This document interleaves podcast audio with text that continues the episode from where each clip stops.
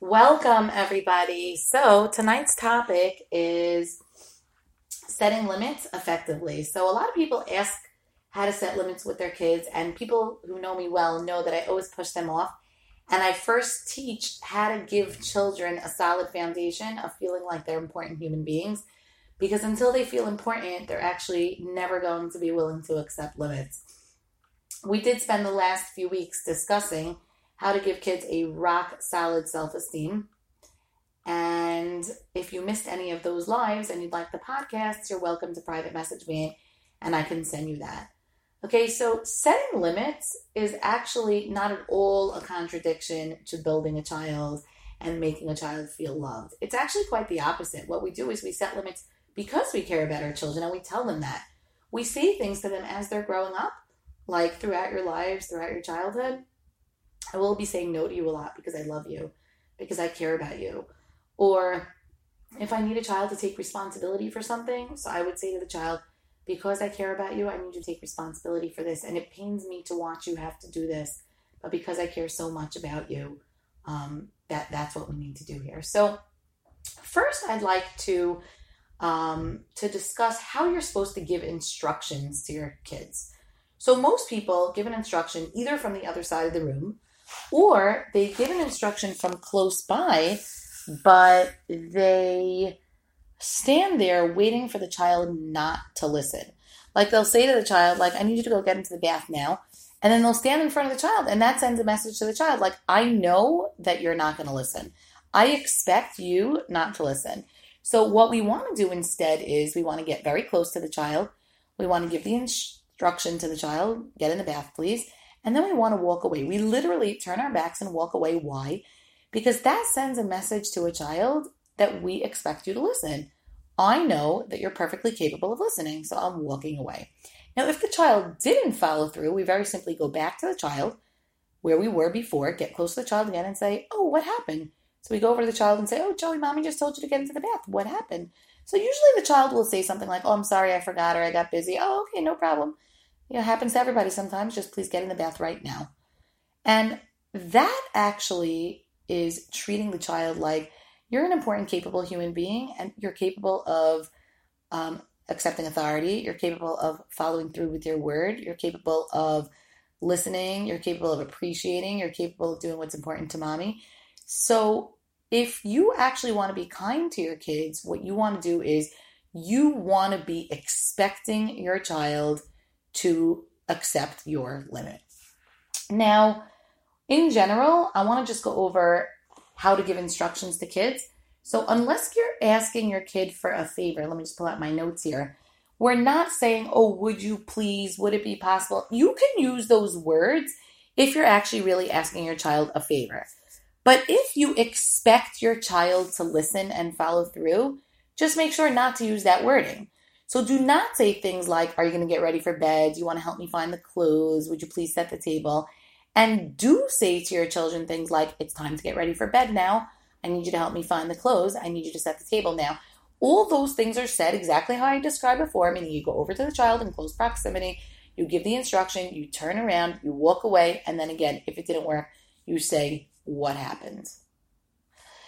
Um, now, what happens if you're finding that there are repeated infractions? Repeated infractions mean that um, oftentimes when you ask your child to listen, the child is not responsive, or you've asked the t- child many times to please um, not use a certain word towards a sibling, and the child repeatedly keeps on doing it, even though you told the child many times to stop.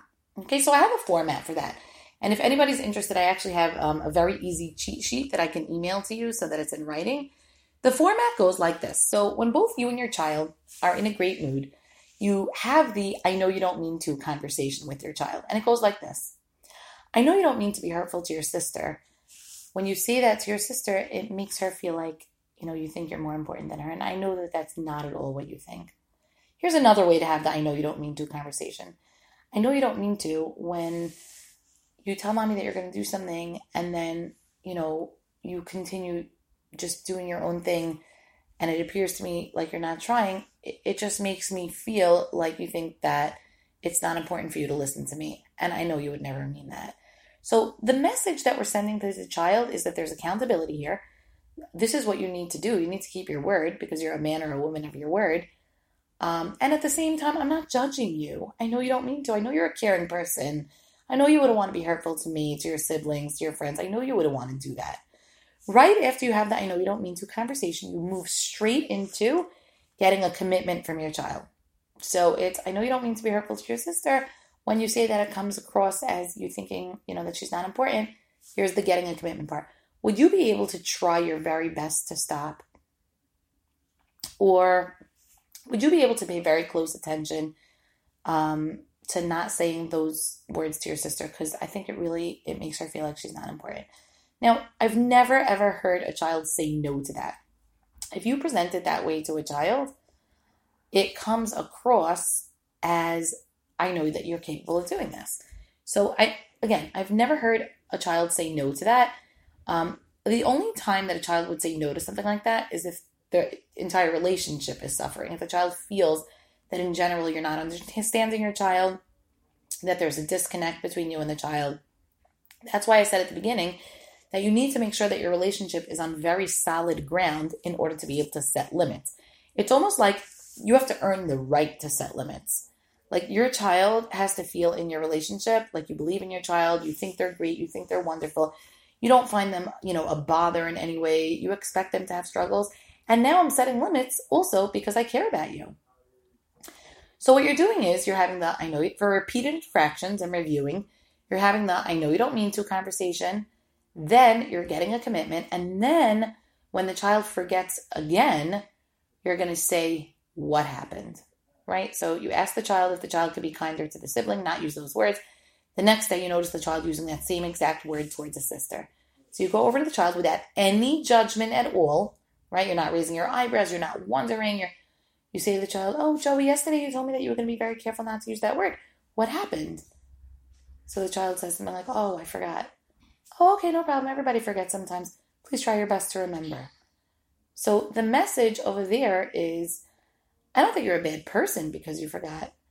And at the same time, there is accountability. You gave me your word, and you're perfectly capable of be- keeping your word. So please try and remember. Now, all of these things happen if a parent herself is enjoying a healthy self esteem. If a parent feels like she's not valuable, then she's going to come across as screaming. I'll tell you why. Let's say a mother is, you know, has asked the child many times, please be very careful when you speak to your sister that way because it makes her feel like she's not important, right? So the child keeps overstepping and keeps speaking to the sister that way. Now, if I don't feel rock solid about myself, then I might be wondering if the child is doing that because I don't deserve to be heard or because I'm not valuable, or because I'm not a good enough mother. So I need to feel and I need to know my worth in order to be able to give over any healthy messages to a child. So if you're in a situation where you feel like you know what to do, you've learned parenting strategies, you tried them, but you're just coming across as not emotionally solid, what you need to do is you need to figure out where that came from. I'm actually offering um, a course that I've given several times already. It's called Emotional Detox. It's based on the principles of innate health. And what it does is exactly detox. Nobody came into this world with any opinions. When you were a one year old or a two year old, you didn't have any opinions about yourself or opinions about the world. As a six month old baby, you didn't think, like, oh, that other six month old baby must be more valuable than I am. But as adults now, when we see other parents behaving in certain ways, so we might start to think, oh, maybe that parent is doing a better job, so maybe I'm not valuable. But if I would let go of that toxic opinion that if somebody's performing better than me, it takes away from my value, then I would be able to say, one second, one second here. What are the truths I came into this world with? It's that every human being has tremendous value. Everybody makes mistakes. I knew I was a valuable baby. I expected that when I fell to get back up again. I knew that it's okay to fall when I try to walk. I just naturally, inherently get up again because that's what babies do. Because babies come into this world resilient and happy and joyous and secure. And then as we went through life, life we had certain experiences that took us away from our own natural, innate states of well being, resilience, joy, and confidence.